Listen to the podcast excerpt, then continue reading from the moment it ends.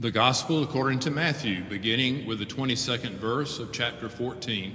I invite you to listen for God's Word.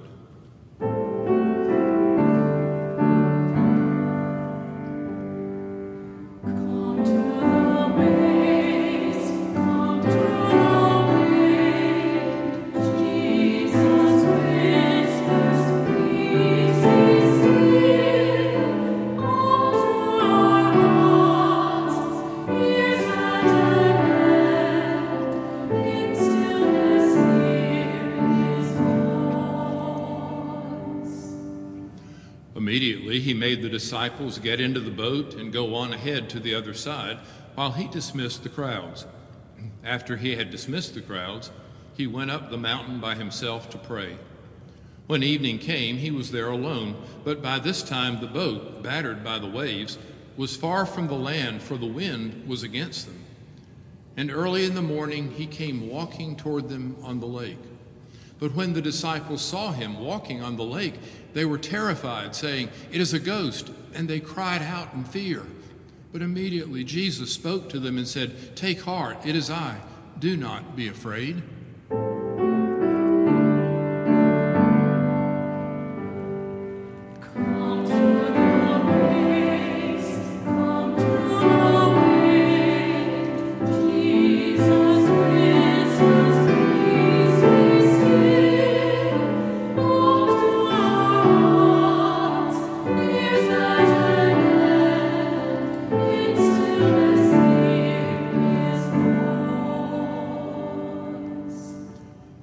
Answered him, Lord, if it is you, command me to come to you on the water. He said, Come. So Peter got out of the boat, started walking on the water, and came toward Jesus. But when he noticed the strong wind, he became frightened, and beginning to sink, he cried out, Lord, save me. Jesus immediately reached out his hand and caught him, saying, You of little faith, why did you doubt?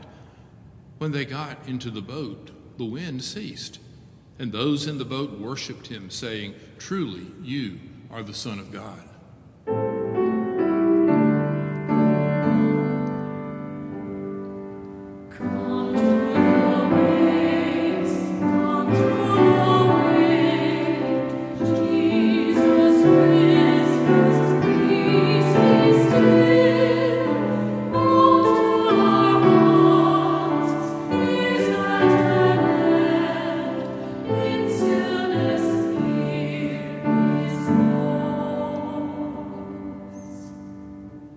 This is the word of God for the people of God.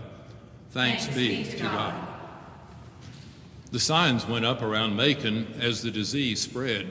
You know the signs faith over fear. You remember there was a time when we said, oh, we'll be shut down for two or three weeks and then it'll all be over. But our fear became real as we saw the New York hospitals overflow because we'd like protection from a danger that we can't predict or we can't see. They tell us it can be on the things we touch, they tell us it can be on those micro droplets hanging in the air. And whoever heard the word micro droplet before? We think of Peter, who could see the wind. We know he was rescued, and we long for a protection like that. Maybe the answer is just to look inside ourselves and, and try to, to believe harder somehow, but how, do you do that? In recent days and weeks, we've been celebrating the life of John Lewis. One day he stood on Edmund Pettus Bridge and he saw a storm ahead. He'd, he'd seen those storms before, certainly. He'd seen them in the lunch counters in Nashville, he'd seen them in bus terminals all across the South. He had been to jail before. He'd been beaten before. He was prepared to go to jail. He was prepared to, to, to, to be beaten. But this time he said, I thought I was going to die on that bridge. But you know, we remember John Lewis not because his skull cracked. We remember him because his soul and his spirit never did. He never lost hope. Those words that reverberated through the Capitol Rotunda in the, in the service remembering him, where he admonished his, his younger followers to, to keep your eye on the prize. The same people who gathered there, he got, learned to get along with his political opponents. And in later years, when Klansmen who had beaten him came, sought him out, and asked his forgiveness, he found it in his heart to forgive them. John Lewis's faith didn't save him from the scars on his face, but it overcame his fear and made him an American hero. Too often we misunderstand faith. Sometimes we think it means there will be no storms. When I was a young pastor here on the staff at Mulberry Street years ago, there, there well, there were many uh, people I admired, but I'm thinking about one in particular today who, although I admired many things he said, I'm, I'm thinking about one thing he said that maybe he wished he hadn't said. It was it came from the days before Macon Mall was built and the best retail in Macon was on Cherry Street. And he said one day, if I drive downtown and there's not a parking place right in front of the store that I'm intending to go to, I just figure that the Lord doesn't want me to go there that day. I thought, really? You think the Lord's going to pave a, path for everything that He wants you to do? You mean, uh, because in my, the years of my ministry, among my most painful conversations are those with people whose illnesses were never healed, with people whose problems never went away, and then their friends said it's because you don't have enough faith. I think tell that to Peter. Oh, sure, he escaped the storm on the lake, but, but only to die upside down on a cross. Tell that to John Wesley, who faced down mobs ready to beat him up and kill him in order to preach the gospel. And tell it to a Brooklyn Dodgers shortstop. What was the year? 1947? Who'd grown up in the deep south. And as he stood on the diamond in some other stadium other than Ebbets Field, he heard the home crowd shouting out those racist ep- epithets and, and catcalls to that rookie second baseman on his team. And he knew that that rookie second baseman was only out on that field, but in spite of the fact that he had received death threats.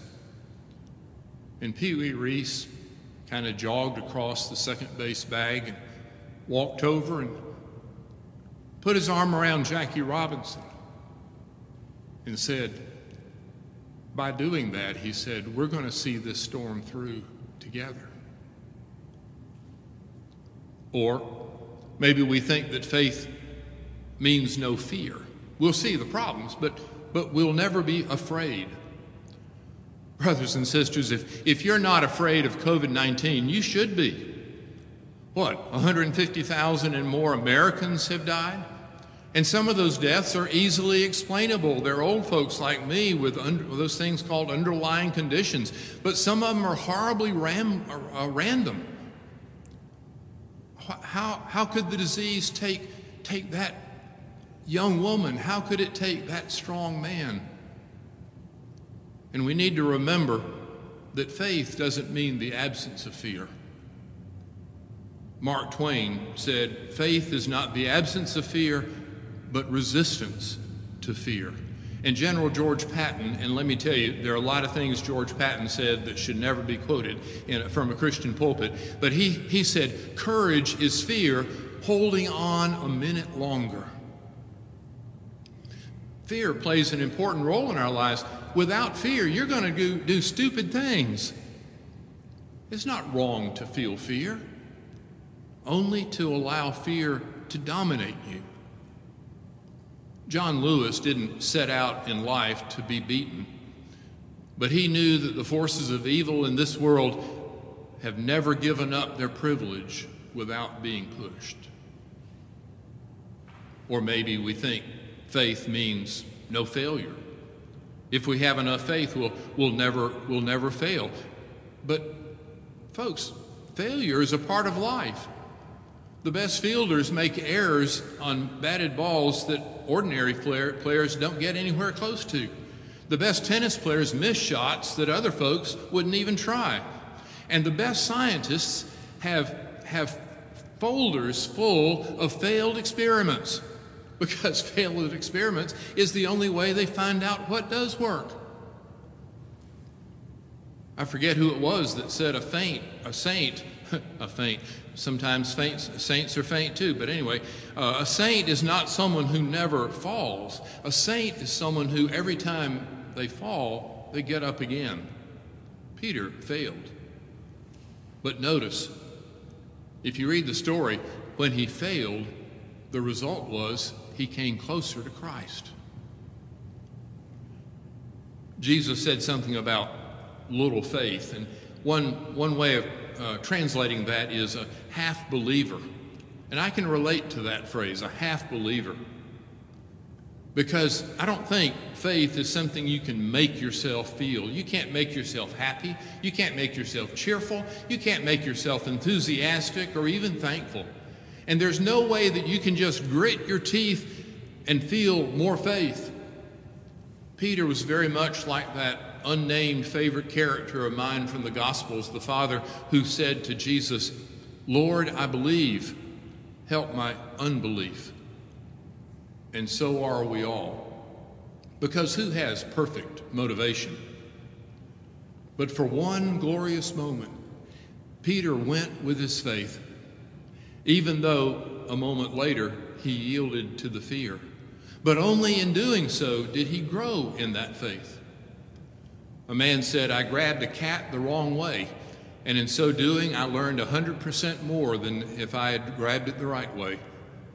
Yeah, sometimes it's, it's, that's the way we, we do learn. I love aquariums. There's a great one in Atlanta, Boston, Chattanooga, other places. You can learn a lot about marine life in aquariums, but you know what you'll never learn in an aquarium? You'll never learn to swim. And you can stand on the side of your pool and make motions all day long. You'll never learn to swim. Not until you get in over your head. Not until you get into what John Lewis called good trouble. Not until you acknowledge your fear, but vow that it will not run your life. Now, understand, I'm not preaching to you about a heroic spirit. There's no, there's no gospel in trying hard, there's no gospel in just being brave. We aren't promised to be able to walk on water. The ancients were not, they weren't surprised that Peter couldn't walk on water. The ancients believed that walking on water was a divine attribute, not a human one. And so, if, as you read the story, when they got back in the boat, the disciples didn't make fun of Peter, they didn't scorn him, but they worshiped Christ. Not that Christ keeps us from every painful loss, because this story is not, a hero, is not about a heroic spirit. It's about a trust in the Savior who bids us step out in fearful faith and then reaches out to sustain us in our failure. We cry out to Him and realize He is already at our side. Thanks be to God.